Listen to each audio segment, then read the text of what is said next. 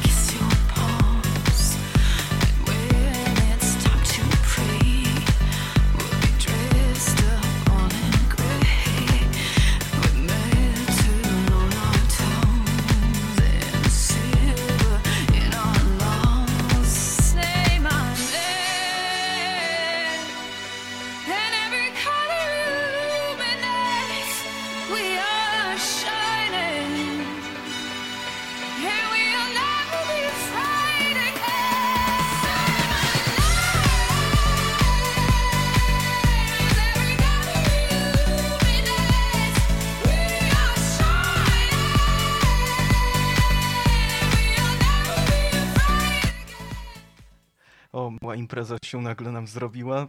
Straszna. Czy się teraz słyszymy? Tak, ja się. Ja Wreszcie! Wreszcie, święto, pięknie. E, E, Magda Tylko teraz Świątek. ja słyszę e, świder. Tak, Magda Świder. E, Magda E, Świder. Ja... Tylko, że ja. em, to nic. I, I ja słyszę pogłos straszny i teraz zastanawiam, jak to Spokojnie, zrobić, żeby spokojnie, tego... spokojnie. Ważne, że tu pani jest. Ważne, że tu mówimy tutaj dzisiaj o bardzo ważnym temacie dotyczącym Miesiąca Dumy, poświęcony osobom LGBT. E, Odnośnie samego tak głównego tematu, mm, tak e, koncentrując się na samych danych, których tutaj przed sobą mam, e, osób właśnie tych, że no nie tyle, że homoseksualnych, co i także lesbijek, transpłciowych, interpłciowych, jakichkolwiek, e, także queer jest ich około w Polsce nawet z 2,5 miliona. E, W większości to są oczywiście osoby, które nie bezpośrednio się identyfikują z własną płcią, ani także z niektórymi stawaniami. Może pani tak określić tak szeroko ten ryd e, tych wszystkich tego typu bodźców ze sobą sprzężonych, co czynią tę społeczność, że tak powiem, no powiedzmy w dużej mierze ukrywalną przez pewne czynniki, nie tylko statystyczne. Em, em, e, czy, czy, czy mogę jeszcze raz poprosić o pytanie? Po prostu chodzi o to, czy.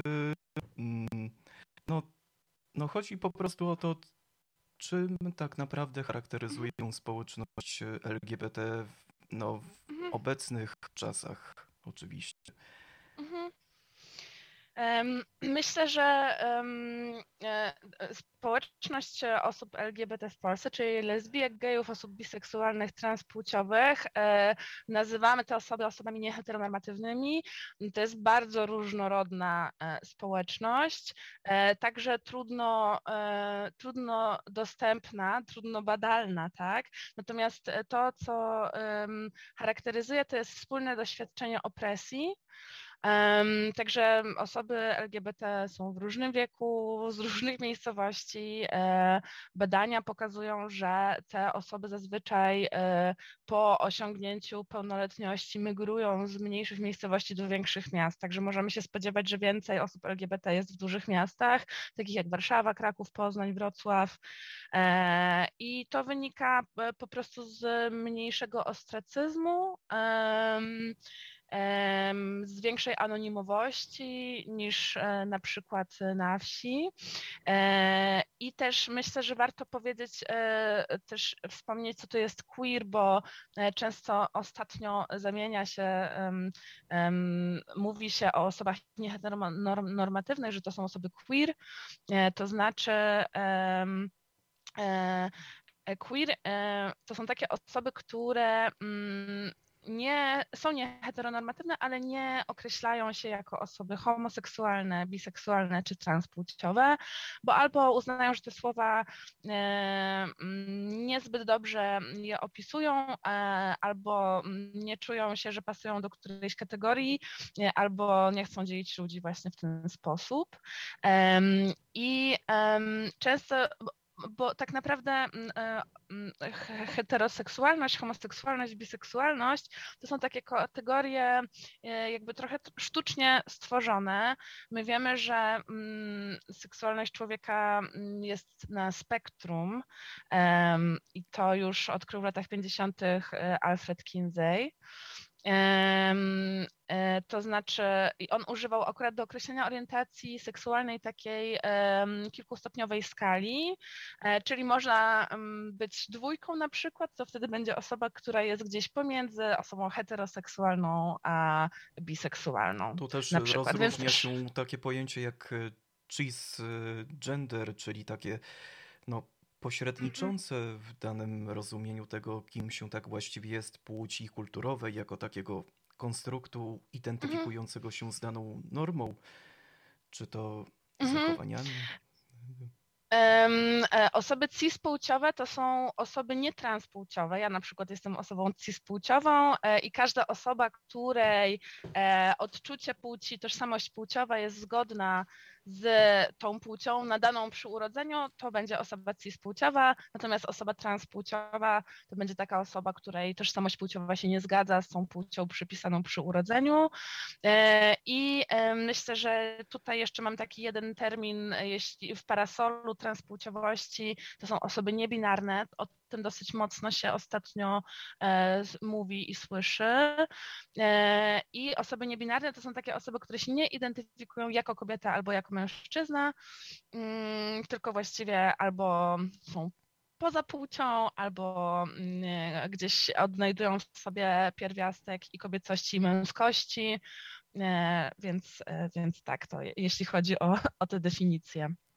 Oczywiście z ostatniego badania przeprowadzonego przez kampanię przeciw homofobii oraz Lampę Warszawą z 2021 roku E, większość osób tak naprawdę identyfikowała się e, jako osoby biseksualne, jako oczywiście same kobiety, gdzieś tak 27%, podczas gdy mniejsza była, że tak powiem, grupa wśród samych e, biseksualnych mężczyzn, czyli 4%. Niektóre tak. dane nawet podkreślają tego, że jest dużo więcej tak samo osób niż e, transseksualnych, ale i także też i gejów mhm. może być około 41% według e, innego badania. Czy to też znaczy się, są różne tego typu czynniki, czy też także dowiadywanie się o tym, że jest się powiedzmy nieidentyfikującym się z daną płcią, też jednocześnie wpływa na takie zauważenie takich bodźców pomiędzy dobrem a złem. E, bo jednym mm -hmm. z tych może być na pewno dobre e, no, podniecanie mm -hmm. się mhm. na przykład pewnymi różnymi wydarzeniami związanymi z daną, że tak powiem, naszą postawą e, moralną, mm -hmm. a do, z tymi złymi, czyli często trochę takim mhm. karmieniem się ciągłą, że tak powiem, no, odczuwaniem tego powiedzmy no troszeczkę głodu, przynależenia do tego, co jest dane pod względem samej definicji. Mhm. E, to ja najpierw się odniosę do tych danych, ponieważ e, mam przyjemność być redaktorką e, tego badania i to, że dotarliśmy, to znaczy tak, są, to jest próba dosyć trudno dostępna osób LGBT i tym badaniem dotarliśmy przede wszystkim do młodszych osób, e, czyli tam osób powyżej 46 roku życia e, był 1%, a 53% osób e, w tym badaniu to były osoby między 18 a 25 rokiem życia. I myślę, że to, mm, to, to jest bardzo ważne, jak jeśli mówimy o analizie i interpretacji tych danych, ponieważ my docieramy z tym badaniem i te dane odzwierciedlają taką próbę, którą zazwyczaj się widzi na E, Marszach Równości czy na Paradzie Równości, czyli przede wszystkim to są młode osoby, które się e, jakoś utożsamiają i mają zidentyfikowaną tą tożsamość e, społeczności LGBT. I rzeczywiście jest tak, że obserwujemy w naszych badaniach, że zdecydowanie mężczyźni się dużo częściej określają właśnie jako geje albo jako osoby hetero. Bardzo mało jest takich mężczyzn, którzy się deklarują jako biseksualni i być może jest to związane ze stygmatyzacją biseksualności, zarówno w środowisku um, LGBT, jak i um, jakby w generalnej populacji. Natomiast e, wydaje się, że kobiety są dużo bardziej um, dużo więcej kobiet się identyfikuje jako biseksualne niż mężczyźni, e, bo w naszym badaniu dotarliśmy jakby w całej próbie wszystkich osób, które brały udział e, w badaniu, 16% to były lesbijki, a 27% e, biseksualne kobiety. To znaczy wydaje się, że po prostu kobiety bywają dużo bardziej elastyczne i otwarte. E, na seksualność. A druga rzecz, e, o której chciałabym powiedzieć, to właśnie o tym, czym jest norma, a czym jest nienorma, jakby skąd wynik, wynika homofobia. No bo żyjemy w społeczeństwie heteronormatywnym, czyli takim, e, w którym mamy założenie, że heteroseksualność jest normalną, naturalną, preferowaną formą seksualności, a coś, co nie jest heteroseksualne, jest odstępstwem od normy, em, jest gorsze, nienormalne.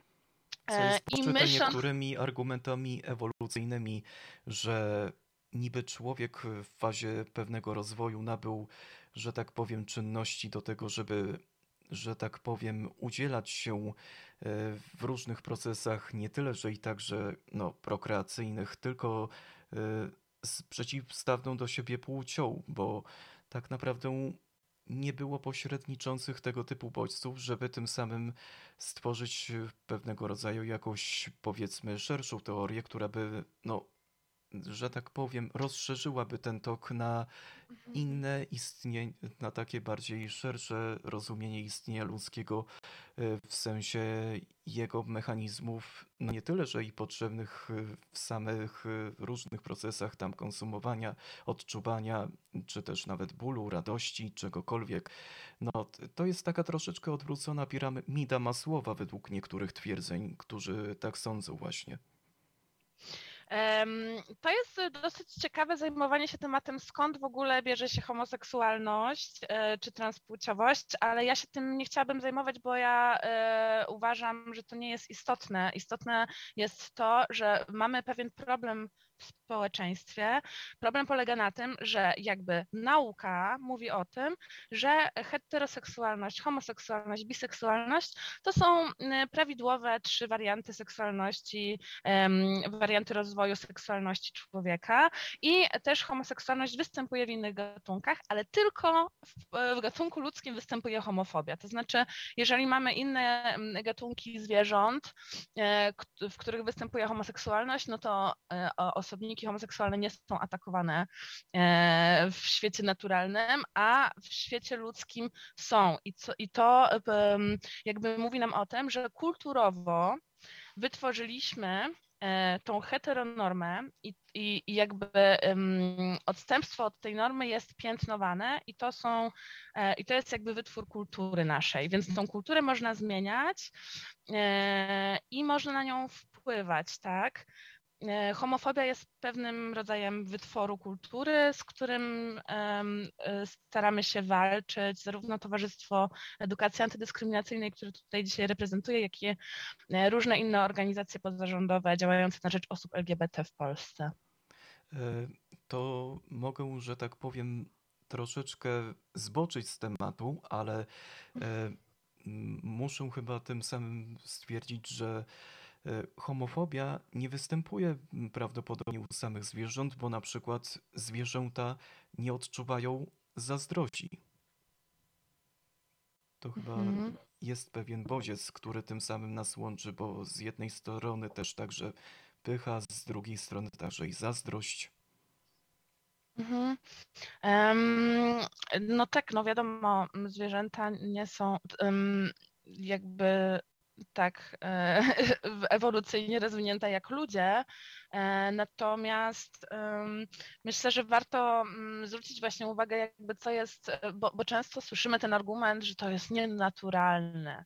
E, Natomiast patrząc na naturę, no to jakby jest to absolutnie naturalne, że mamy osoby e, nieheteronorma- nieheteronormatywne w społeczeństwie. Natomiast kwestia zazdrości, myślę, że to już bardziej nie dotyczy samej orientacji seksualnej czy tożsamości płciowej, ale e, modelu budowania związków e, monogami versus poliamorii. E, Więc to też troszkę inny temat, ale też bardzo ciekawy oczywiście. Oczywiście, według statystyk y, dowiadujemy się też tego, że najwięcej osób jest dyskryminowanych właśnie ze względu na orientację płciową. To są około 34%.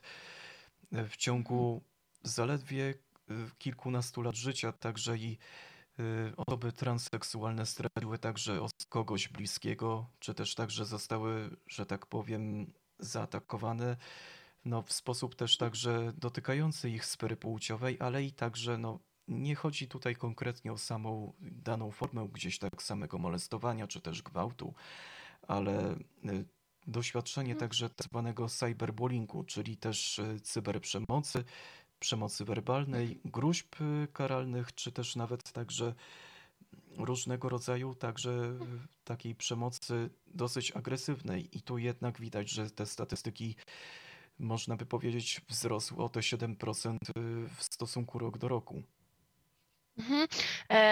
Bardzo, my, my, to badanie o sytuacji społecznej powtarzamy co 4-5 lat, tak żeby zobaczyć trendy różnego rodzaju i spodziewaliśmy się, ostatnie badanie było, e, pytaliśmy o dwa lata wstecz, ono zostało wydane w 2017 roku, e, więc te, pytaliśmy o lata 2015 i 16 i porównywaliśmy te wyniki do lat 19 i 20 E, spodziewając się, że jednak sytuacja osób LGBT w Polsce znacząco się pogorszyła, e, biorąc pod uwagę sytuację polityczną, bo w 2019 roku e, i na początku 2020 mieliśmy serię wyborów. Najpierw były w 2019 e, e, wiosną e, wybory do Europarlamentu, później wybory samorządowe, później parlamentarne i w końcu w 2020 wybory prezydenckie i w ciągu tych kampanii wyborczych jedną z głównych narracji to była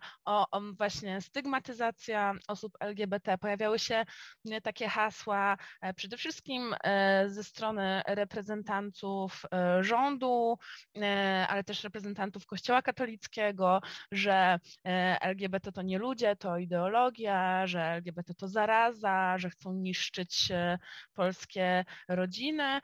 No i mamy badania, które pokazują, że taka zintensyfikowana mowa nienawiści też bezpośrednio przekłada się na doświadczenie przemocy, więc spodziewaliśmy się, że tej przemocy będzie dużo więcej.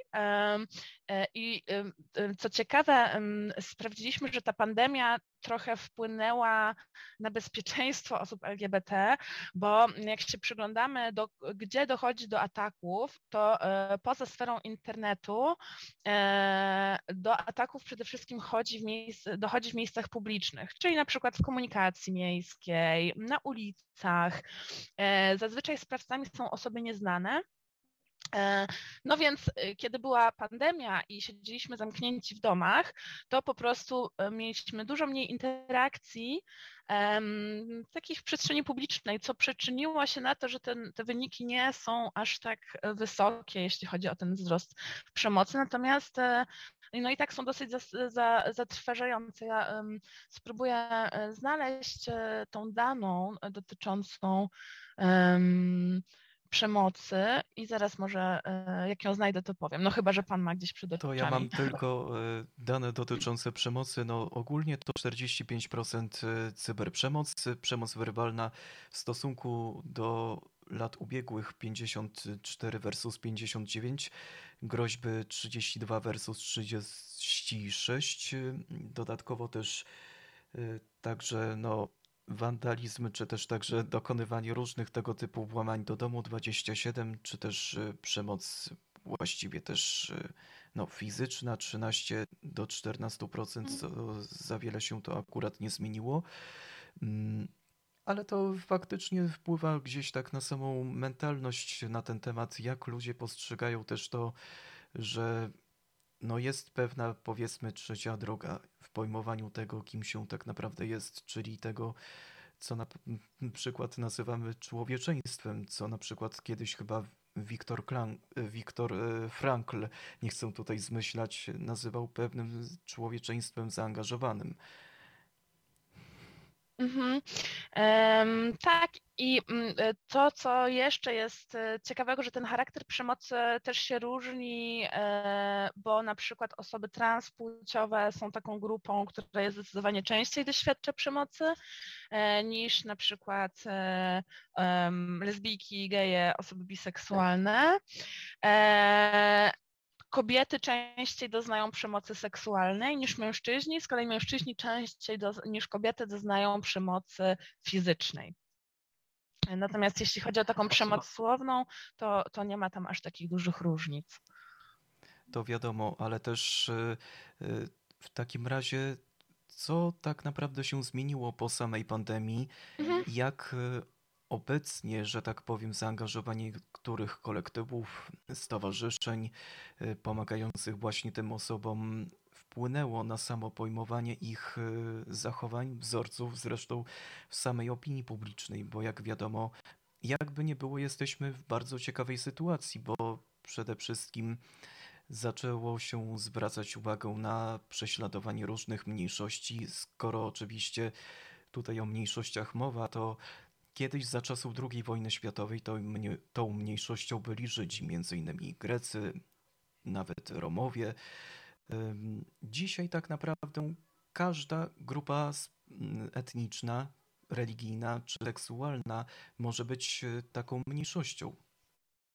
Mhm, e, Myślę, że pandemia przede wszystkim em, oczywiście wpłynęła, e, to, e, powiedziałabym tak, ja nie zaobserwowałam znaczących różnic e, w postrzeganiu osób LGBT ze względu na pandemię.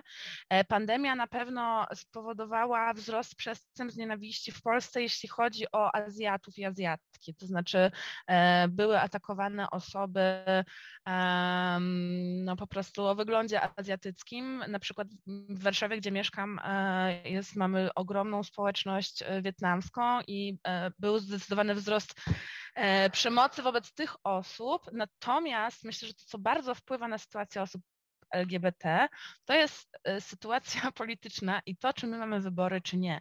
Dlatego, że to jest jeden taki trik polityków, jak zmobilizować ludzi i, i elektorat do głosowania, przedstawić jakiś straszak. E, I tym straszakiem były osoby LGBT. I w tym latach 2019 i 2020 myślę, że to był kluczowy rok dla rozwoju ruchu LGBT w Polsce, dlatego że wcześniej e, mieliśmy kilka organizacji, które e, działały prężnie, kampania przeciw homofobii, Lambda Warszawa, Miłość nie wyklucza. Były też organizacje e, w innych miastach e, poza Warszawą, e, Tęczówka w Katowicach, czy czy Kultura Równości we Wrocławiu, które zajmowały się tą jakby pomocą osobom LGBT. Natomiast po tym, jak powstały strefy wolne od LGBT, jak członkowie politycy wypowiadali się bardzo negatywnie o niszczeniu e, polskich rodzin, jak Kościół e, próbował e, sprowadzić, bo tam była taka argumentacja o, o pedofilii, w kościele i hierarchowie kościelni mówili, że to przecież to jest to homolobby, które No raczej chciałbym dzieci. tutaj powiedzieć, że to nie była nie tyle co argumentacja, co i taka trochę zbieżność, koincydencja, bo z jednej strony zrównano te osoby akurat e, z ludźmi, którzy mają takie no, przypadkowe upodobania seksualne, jeśli chodzi o różne przestępstwa z tego wymienionego tytułu popełniane. Eee, Bardzo ch- jasno chciałabym powiedzieć, że pedofilia nie ma nic wspólnego z orientacją seksualną, a badania w Polsce mówią, że przede wszystkim e, pedo, do czynów pedofilskich dochodzi e, do heteroseksualnych e, i w rodzinie. Więc to też jakby bardzo jasno trzeba o, mm, odróżnić nieheteronormatywność od pedofilii. Wiem, że wciąż są osoby, które jakby próbują połączyć e, te dwie rzeczy. E, Jest e, dosyć mocna taka narracja, jakoby właśnie sprawcami pedofilii by, by, było lobby LGBT. No i to jest po prostu przykład e, uprzedzenia e, pielęgnowanego przez e, osoby z e, władzą w A może Polsce. nie tyle, że uprzedzenia, co i uproszczenia, że jednocześnie spychamy te osoby do jednej tej samej szufladki. Tak, tak, jakby na tym też polega istota e, e, uprzedzeń i dyskryminacji, bo e, one się opierają na stereotypach i też łatwiej nam jako jednostkom jest stosować stereotypy, oceniać rzeczywistość na stereotypach i na uprzedzeniach, e, jeżeli właśnie jesteśmy zapracowani, nie mamy czasu się zapoznać z, jak, z jakimś tematem. E, Dlatego tak ważne są takie audycje jak ta, żeby, żeby rzeczywiście robić przestrzeń, żeby się trochę więcej dowiedzieć na ten temat i dowiedzieć się na temat jakby e, sytuacji danej grupy społecznej i trochę nie widzieć jej jako monolit, bo tak jak powiedziałam na początku, to są bardzo różne osoby, e, a często właśnie mówimy, że o, jest jakiś reprezentant tego ruchu i on reprezentuje jakby całą społeczność. No nieprawda, no jakby em, em, osoby LGBT to nie są zawsze osoby o tych samych poglądach też politycznych. To są osoby e, różnie wierzące lub niewierzące. No na przykład e. Waldemar Krzysiak jest, e, że tak powiem, tego przykładem. Słynny założyciel fanpage'a Gay e, przeciwko światu akurat. Więc z tym to akurat jest prawda. Jest taka różnorodność. No, a propos moralności samego istnienia niektórych takich kolektywów, znany nam jest przykład e, takiego kolektywu Stop z Durą, który e, zaangażował się w pewne akcje gdzieś tak latem 2020 roku, kiedy wybuchły, że tak powiem, te różne e, manifestacje związane oczywiście z samymi różnymi tego typu ruchami osób nie utożsamiających się właściwie z pośrednią, o czym tu tam chciałem powiedzieć. No, po prostu chodziło o to, że jedna z reprezentantek próbowała się na przykład e, wpaść pod tramwaj i dokonać, że tak powiem, zatrzymania jego pod e, pewnym wpływem jakichś tam nacisków, czy też doszło do pewnych malwersacji finansowych, jeśli chodzi o jedną z reprezentantek, e, która no też oczywiście te pieniądze z rzutek wykorzystywała je na własny użytek. Czy to, że tak powiem, jest potwierdzalne w samym sobie, że trzeba te zachowania akceptować? Czy to jest prawdziwy, że tak powiem, aktywizm, no nie tyle, że polityczny, co i społeczny? No to jest bardzo ciekawe, że pan mm, jakby wy, wybrał e, kolektyw, który tak naprawdę jest e, kolektywem bardzo radykalnym. E, No i oczywiście ja sama też miałabym pewne wątpliwości co do różnego rodzaju działań. Ja mam takie doświadczenie pracy dziesięcioletniej w kampanii przeciw homofobii i też mam takie poczucie, że ponieważ organizacje LGBT są na świeczniku, no to one są e, po prostu bardzo przejrzyście, transparentnie działające, publikują, bo mają taki obowiązek jako organizacje pożytku publicznego, e, publikowanie sprawozdań e, finansowych bardzo dokładnych, ale też informują o swoich działaniach. Natomiast są też różne organizacje, mm, które działają na przykład oddolnie i akurat kolektyw Stop Bzdurą to nie jest zarejestrowana organizacja z tego co wiem, może się mylę, jeżeli tak to No też przepraszam. działa w tak zwanym e, skłocie, że tak powiem, który był urządzony gdzieś e, w Poznaniu. Nie, to chyba nie na rozbracie, ale chyba gdzieś tak był to pewien skłot anarchistyczny. E, I to Tak. fakt, e, to była, że tak powiem, tego typu organizacja radykalna, ale czy, Mhm. że tak powiem, wszystkie tego typu kolektywy pomagające właśnie tym osobom e, mają tak samo, że e, że tak powiem, presja, nie tyle, że tak powiem, medialna, co i także finansowa powoduje to, że ludziom zaczyna po prostu no, zmieniać się ten mindset y, z takiego bardziej, powiedzmy, no, pomocniczego na bardziej taki, no, że tak powiem, y, dogadzający, że tak powiem, potrzebom rynku, czy też także potrzebom niektórych ludzi, żeby tym samym y, to lubili, lajkowali, oglądali, subskrybowali. Mówiąc językiem Mhm. YouTube'a oczywiście. Em, Myślę, że e, dróg do osiągnięcia równości jest wiele i też nie chciałabym oceniać różnych jakby działań albo zachowań. Uważam, że ja akurat mm, uważam, że mo, może jakby dla, e, na różne działania jest przestrzeń i różne grupy i kolektywy i organizacje decydują się działać e, w różny sposób, natomiast no, e, ewidentnie jeśli chodzi o takie rzeczy jak fundraising, zbieranie środków, a później rozliczanie się, no tutaj mam bardzo jasną odpowiedź, że e, jeżeli nie, nie robimy tego, no to od razu to wy, wychodzi do mediów, tak? I później organizacje pozarządowe są na świecznikach. Dużo jest takiego myślenia o tym, że przecież te fundacje to tylko jest pralnia pieniędzy albo, albo ściąganie pieniędzy i przeznaczanie na jakieś prywatne cele, e, a to zazwyczaj są jakieś oczywiście po, pojedyncze takie sytuacje się mogą zdarzać, ale e, nie jest to na pewno obraz e, całego środowiska organizacji pozarządowych w Polsce. I ja też e, bardzo em, em, jestem za tym i, i sugeruję, żeby wspierać takie małe organizacje e, lokalnie, bo w Polsce niestety organizacje pozarządowe nie mają jakby dobrego finansowania.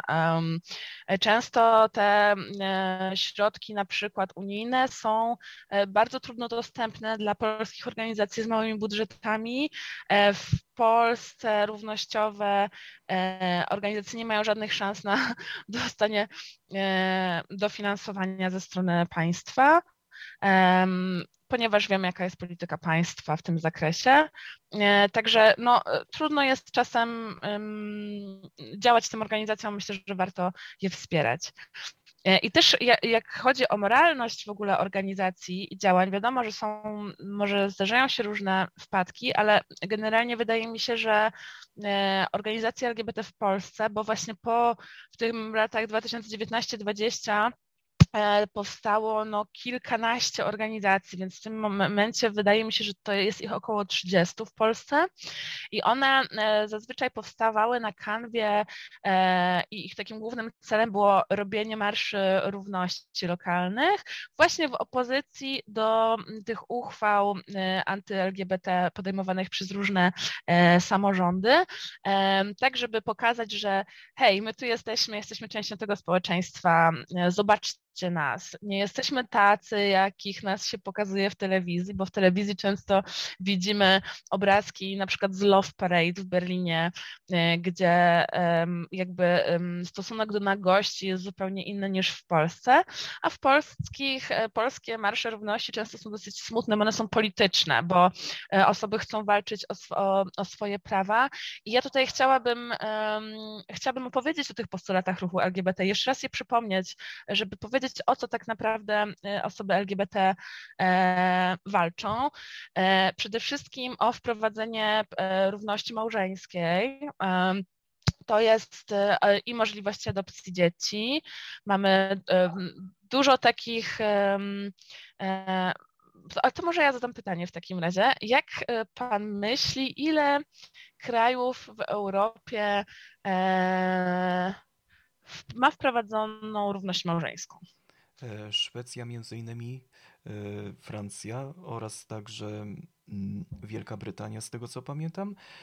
No i też e, no, Finlandia, nie chcę tutaj skłamać, chociaż no, z 4-5 krajów na pewno. No i to pana zdziwię, bo 16. I to jest Austria, Belgia, Dania, Finlandia, Francja, Hiszpania, Holandia, Irlandia, Islandia, Luksemburg, Malta, Niemcy, no Norwegia, to ja nie Portugalia, Szwecja. szans w 1 z 10. Dokładnie. Y, I poza tym jeszcze około 20 y, uznaje związki partnerskie, więc często słyszymy ten argument właśnie, że o, coś się stanie, jeżeli pozwolimy ludziom brać śluby, ludziom tej samej płci, że jakoś zniszczy to E, ład społeczny, e, a po prostu w tych wszystkich krajach co się dzieje i tam ludzie dalej żyją, społeczeństwo się nie, e, nie zmieniło, wszystko jest w porządku. I też doświadczenie pokazuje, że w tych krajach, w których została wprowadzona jakaś możliwość formalizacji związku jednopłciowego, to też akceptacja społeczna automatycznie no tak, też tylko, że społeczeństwa, które akurat są w tych krajach, są często, że tak powiem, e, laickie, jest zupełnie taki powiedzmy świecki porządek, a u nas w Polsce no, mocno konserwatywny, że tak powiem, no, podział pomiędzy prawicą a lewicą powoduje to, że niestety ta oś się mocno zawęża i nie ma bezpośredniego kompromisu, który by jednocześnie uchwaliłby to prawo na poziomie czy to powiedzmy funkcjonalnym, czy to też wykonawczym. E, no bo po prostu jest to też taka troszeczkę atmosferą napięta, że co to będzie, jeśli na przykład y, wespół, zespół, y, władza świecka z władzą na przykład kościelną uchwalą jedno wspólne prawo y, nakazujące powstawania takiej, że tak powiem, równości małżeńskiej, takiej instytucji pośredniej, która no, w pewnej mierze mogłaby zadziałać, gdyby nie to, że na przykład te osoby niektóre są ateistami, czy też nie chcą się godzić z Kościołem w tej kwestii. Y, różne są tego typu poglądy. Tak, bardzo słusznie zwraca Pan uwagę na rolę Kościoła katolickiego w Polsce i tego powiązania Kościoła z polityką bardzo mocnego. Ja chcę powiedzieć jedną rzecz, że prawa człowieka nie powinny być, jakby nie mogą być mm, kwestią jakiegoś referendum albo E, ponieważ w ten sposób e, żadna mniejszość nie, nie mogłaby e, do, dotrzeć do swoich praw i jej wywalczyć, ponieważ nie ma, bo jest mniejszością, tak, jakby liczebnie nie, nie dałoby się tego zrobić, dlatego nie robimy referendum na przykład w tej sprawie, tak, natomiast tutaj rządzący są odpowiedzialni za to, żeby zapewnić żeby, państw, żeby prawo polskie odpowiadało e, założeniom prawa międzynarodowego. I kraje, Europejski Trybunał e, Sprawiedliwości wydał wyroki e, zobowiązujące kraje Rady Europy do wprowadzenia formalizacji związków jednopłciowych, więc jakby my obowiązuje, obowiązuje nas to samo prawo, ponieważ będąc w Unii Europejskiej, w różnych innych organizacjach międzynarodowych, mamy, zaczynamy mieć duże problemy z tym, że tego nie robimy, e, to są na przykład takie historie dzieci bezpaństwowych na przykład, tak? Czyli dzieci wychowanych przez dwie matki najczęściej niż dwóch ojców, które nie mogą uzyskać paszportu, mimo tego, że po prostu mają e, e, polskie matki, więc z automatu powinny mieć obywatelstwo polskie, ale go nie mają, ponieważ nie, nie, jest, nie ma możliwości w paszporcie wpisania dwóch matek, tak? No i czekają i na przykład sądzą się, to trwa, więc mają pięć, później kolejne 10 lat i dalej nie mają tego paszportu polskiego. E, dużo jest takich sytuacji, E, trudnych na przykład też z przemieszczaniem się, bo jeżeli e, osoby tej samej płci, obywatel Polski i obywatel innego kraju niekoniecznie będą w Polsce mm, ich małżeństwo nie będzie uznawane prawnie, to też jakby jest wbrew zapewnieniom jakby praw w ramach Unii Europejskiej. No i ja tu nie jestem prawniczką, więc nie będę się zagłębiać w te, natomiast, w te sprawy, natomiast po prostu uważam, że równość małżeńska jest, jest czymś, co musi się wydarzyć. Lepiej, żeby to się wydarzyło wcześniej niż później. Myślę, że totalnie jesteśmy gotowi i że to, że nie jesteśmy gotowi na to, to jest, to jest po pierwsze niezgodne z, z badaniami, bo nasze społeczeństwo się naprawdę bardzo zmieniło zmieniło i są takie badania e, mówiące o tym, że akceptacja e, osób LGBT w Polsce stale rośnie, więc my jako społeczeństwo jesteśmy gotowi, politycy nie są gotowi, e, bo boją się stracić e, elektorat i to jest kwestia gry politycznej niestety. No cóż, też się pojawia tutaj wątek, dlaczego te osoby mogłyby, że tak powiem, nie być akceptowane, to ze względu na same E, poglądy lewicowe, e, bo zresztą partie lewicowe też e, są, że tak powiem, głównym targetem niektórych właśnie homoseksualnych, czy też nawet także transpłciowych osób. Mhm. Ale... To jest, to jest ciekawe na przykład, jeszcze wtrącę, bo jeśli chodzi o konserwatyzm, no to w Wielkiej Brytanii na przykład to konserwatyści wprowadzili równość małżeńską. No, bo oni... Partia Narodowa chociażby. Tak, bo tam była taka argumentacja, że e, e, jakby na, ma, małżeństwo jest dla nas dużą wartością, więc jakby chcemy zachować konserwatywny porządek społeczny, więc musimy umo umożliwić osobom jednej płci zawieranie małżeństw, tak żeby po prostu mieć ten standard y, konserwatywny. E, więc to jest też ciekawe, a my trochę inaczej mamy ten konserwatyzm, on jest bardzo mocno powiązany e, z Kościołem katolickim i Kościół katolicki to też nie są wierni. Ja mam, mam tu na myśli po prostu hierarchów, którzy po prostu e, no też bardzo mocno realizują taką politykę przywracania porządku naturalnego, e, to znaczy próba jakby e, stworzenia społeczeństwa sprzed rewolucji seksualnej, kiedy seks był tylko i wyłącznie do prokreacji, a nie też dla przyjemności i w związku z tym osoby, które nie mogą mieć dzieci, po prostu nie powinny tego seksu uprawiać. I, i, no i po prostu często ta, ta nagonka wychodzi właśnie z, z kościoła i w tym naszym badaniu e, też e, to pokazuje, że dużo osób, które się właśnie identyfikują jako osoby LGBT, do których dotarliśmy, one się już nie identyfikują e, z Kościołem, to znaczy w większości to są osoby albo ateistyczne, albo to są osoby innych wyznań. Często zmieniają na przykład przechodzą z katolicyzmu na inne wyznania chrześcijańskie, które nie są aż tak bardzo mocno ostracyzujące względem osób LGBT. E, ale też z drugiej strony ale też z drugiej strony jedną z największych organizacji w Polsce LGBT, jeśli chodzi o liczbę członków i członkiń, to jest organizacja, która się nazywa Wiara i Tęcza. I to są osoby głęboko wierzące, y, a jednocześnie LGBT. I oni też produkują bardzo fajne poradniki. To ja powtórzę, y, organizacja nazywa się Wiara i Tęcza. E, I ta publikacja, o której mówię, się chyba nazywa e, Wiara w kolorach tęczy.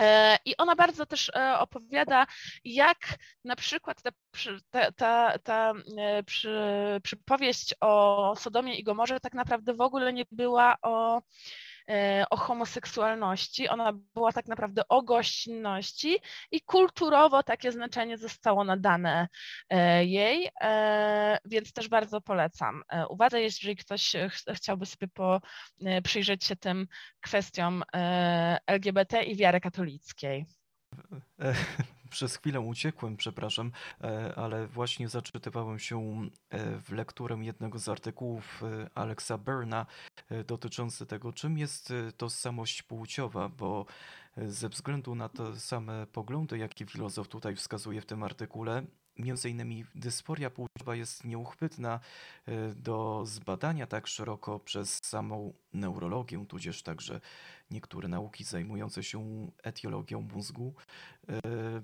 Czy możemy tak pojmować tak szeroko, że na przykład y, samo istnienie niektórych osób y, w danym spektrum tej dysforii płciowej jest zbieżne tak samo z istnieniem tych standardowych osób, które e, są, że tak powiem, w danym neurotypie właśnie że tej seksualności? Mm, ważna kwestia jest taka, że dysforię płciową w ogóle w mm, jakby, przepraszam, e, to może powiedzmy sobie, co jest, co to jest dysforia płciowa, bo być może słuchaczki słuchacze nie wszyscy wiedzą. To jest takie poczucie, kiedy osoba nie akceptuje swojego ciała, ponieważ ono przedstawia jakby nie jest zgodne ze, ze swoim poczuciem e, płci. Czyli na przykład, jeżeli mamy osobę biologicznie kobiecą, która ma na przykład duże piersi i latem wstydzi się wychodzić z domu, bo będzie musiała założyć t-shirt. Więc wychodzi na przykład z domu dużo częściej w zimie, kiedy może nałożyć dużo warstw i wtedy tych piersi nie będzie widać. I to jest takie cierpienie, e, bo mamy też zwykłą dysforię E, ciała, to, to są też takie osoby, które e, nie akceptują na przykład jakiejś części ciała i cały czas próbują je poprawić. Są takie na przykład osoby, które cały czas e, operują sobie nos, tak? I jakby niezależnie jakby jak on będzie wyglądał, cały czas coś tam nie gra i to jest właśnie już jakieś zaburzenie. E, natomiast właśnie dysforia płciowa to chodzi o właśnie to, jak e, wygląda nasze ciało, więc osoby transpłciowe, które mają na przykład biologicznie jakby zostały zidentyfikowane jako kobieta przy urodzeniu, a mają poczucie E, że są mężczyzną, też będą na przykład chciały usunąć piersi. Albo e, e, na odwrót... Z tymi piersi mi to mi się skojarzyło pewne pojęcie, to chyba dekastromatia, czy coś w tym rodzaju? Coś na końcu było matia. Nie pamiętam. E, nie znam tego. nie znam tego, nie, nie znam tego um, akurat. Um, no i, e, i wracając do pytania, E,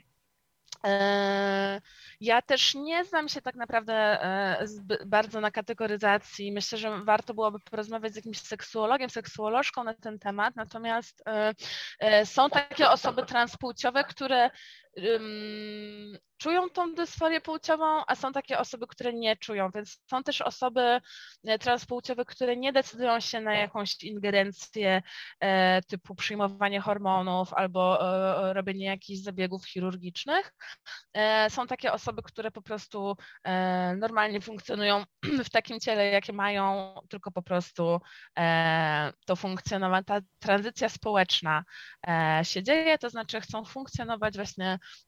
w, społecznie w roli płciowej, albo, ale na przykład bez konieczności zmiany. I też jakby w Polsce, żeby w Polsce jest tak, że mm, wciąż mamy em, mało specjalistów zajmujących się transpłciowością rzetelnie.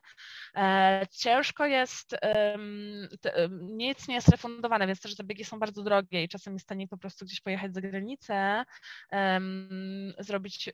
Natomiast najtrudniejsza jest taka tranzycja prawna, dlatego że w Polsce trzeba pozwać swoich rodziców, żeby móc e, przejść tę procedurę uzgodnienia płci, czyli żeby w dokumentach rzeczywiście e, było nowe preferowane imię, być może nazwisko i, zmienia, i, e, i, i zmienione oznaczenie płci.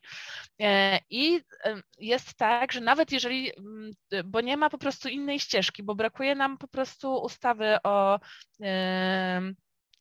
o, e, o uzgodnieniu płci, e, więc nawet jeżeli twoi rodzice nie żyją, to sąd wyznaczy kuratora, którego trzeba pozwać w imieniu rodziców, więc to są po prostu jakieś kuriozalne e, sytuacje. Tą procedurę można by w bardzo łatwy sposób uprościć. I tak naprawdę już mieliśmy e, przeprowadzoną przez Sejm e, ustawę o uzgodnieniu płci, ale to była pierwsza ustawa, którą Andrzej Duda e, zawetował, kiedy e, objął urząd prezydenta. Także niestety znowu mamy taką sytuację, że osoby transpłciowe w Polsce e, no, muszą jakby latami walczyć w sądzie. E, Czyli bardzo często, a i a ta uzgodnienie płci jakby e, w dokumentach e, jest zupełnie osobną e, procesem niż uzgodnienie płci e, takie na przykład niż tranzycja społeczna, to znaczy osoby mogą już na przykład przechodzić terapię hormonalną, e, mogą już funkcjonować em, jakby e, jak zgodnie ze swoim poczuciem płci społecznie, natomiast w dokumentach dalej nie będą mieć tych zmian. I to rodzi szereg takich bardzo trudnych sytuacji, kiedy muszą się autować na przykład na w szkole, na uczelni, w miejscu pracy, mimo że na przykład by nie chciały tego robić, tak, ale też są takie problemy typu nie wiem, na przykład dzwoni ktoś z banku, a czy ty chcesz zadzwonić, nie wiem, zastrzec kartę, zrobić cokolwiek, no i słychać głos męski, a w dokumentach jest, że kobieta, więc, y, więc nie da się tego załatwić telefonicznie po prostu. Trzeba, em, trzeba po prostu mm, jakoś osobiście pójść i wyjaśniać, więc dużo jest takich sytuacji, e, i więc jakby poza wprowadzeniem równości małżeńskiej, kolejnym takim postulatem e, ruchu LGBT to jest e, wprowadzenie e, ustawy o uzgodnieniu płci e, z taką szybką, przejrzystą, przystępną procedurą administracyjną, e, no i, i, i że to wszystko powinno być oparte na zasadzie samostanowienia. Czyli nie, nie musimy powoływać nie wiadomo jakich specjalistów, żeby określić, że rzeczywiście to jest osoba funkcjonująca zgodnie ze swoją płcią odczuwaną w społeczeństwie. Na sam koniec może taki bardziej pozytywny akcent, bo wszyscy wiemy, że te osoby się angażują społecznie, pracują, y, są poddawane różnym zabiegom medycznym, y, tworzą, że tak powiem, własne skupiska, y, że tak powiem, mają własne pasje, zainteresowania. Czy pani spotyka się z takimi naprawdę ludźmi, którzy naprawdę potrafią coś z siebie wynieść, a jednocześnie, no, że tak powiem, sprawować się dobrze jako dobry mąż, czy także y, mądra tam, mądra, y, E, mądra mama, czy ogólnie rzecz biorąc, jako dobry pracownik, pracowniczka, pracownik, Tak. czykolwiek. Tak, oczywiście, no po prostu ja też, ja też em, pracuję w korporacji na pół etatu, e, bo pół etatu w Towarzystwie Edukacji Antydyskryminacyjnej, ale po prostu w korporacji mam dużo więcej kontaktu z ludźmi i tam też mamy po prostu grupę pracowniczą osób LGBT, e, z którymi ja tam współpracuję i e, no, ja bym powiedziała, że, że jakby, że to nie jest tak, że jest jakaś cecha charakteryzująca te osoby bardziej lub mniej. To jest tak, że właściwie e, na każdego może trafić, tak? E, I, e, i, I znam osoby, które są świetnymi rodzicami, bo na przykład tworzą patchworkowe rodziny, czyli są dwie mamy i tata e, jako opiekunowie dziecka, tak. Są osoby, które dzieci nie mają ich i nie chcą mieć. Są osoby, jakby w, w bardzo różnych sferach też pracują, no one są wśród nas jakby pomyślmy w ten sposób, że jakby statystycznie, skoro to jest od, około 5% i to jest raczej taka niska i ostrożna statystyka, bo tak naprawdę może ich być nawet do 10% według niektórych badań, no to w takim razie w każdej klasie mamy jednego albo dwóch uczniów e, nieheteronormatywnych, więc w firmie sobie wyobraźmy, jaki to będzie procent też e, osób e, nieheteronormatywnych, więc po prostu E, tak. No. Nie wiem, czy rozumiem, dobrze odpowiedziałam. Rozumiem, ale powoli nasz czas się niestety kończy. Wiadomo, dzisiejszy program to program pełny wpadek, ale mamy nadzieję, że nam to jakoś to wybaczyć. No niektóre się tak. gdzieś tak obetną e, wpadki. Naszym gościem była e, Magda Świder ze Stowarzyszenia, a właściwie Towarzystwa Edukacji Antydyskryminacyjnej, żeby się dobrze wyrazić. Dziękuję pięknie za zaproszenie. Ja też dziękuję. Także na sam koniec y, poleci też nieco taki powiedzmy polubowny akcent y, ze strony Taylor Swift, y, która też jawnie wspiera także tejże osoby. Sebastian Łąkas, Weronika Stencel i Paulina Pikiewicz oraz ja, Adam Pachołek. Dziękuję bardzo. Mam nadzieję, że za tydzień się spotkamy w mniej nerwowej atmosferze. atmosferze. Mam nadzieję, że też jednocześnie do tego czasu zelżę troszeczkę, jeśli chodzi o nastroje. To cóż, do usłyszenia. Bajow.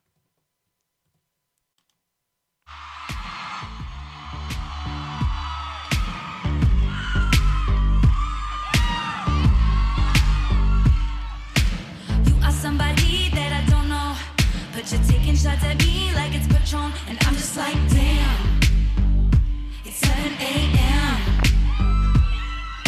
Say it in the street, that's a knockout But you say it in a tweet, that's a cop-out And I'm just like, hey Are you okay? And I ain't trying to mess with your self-expression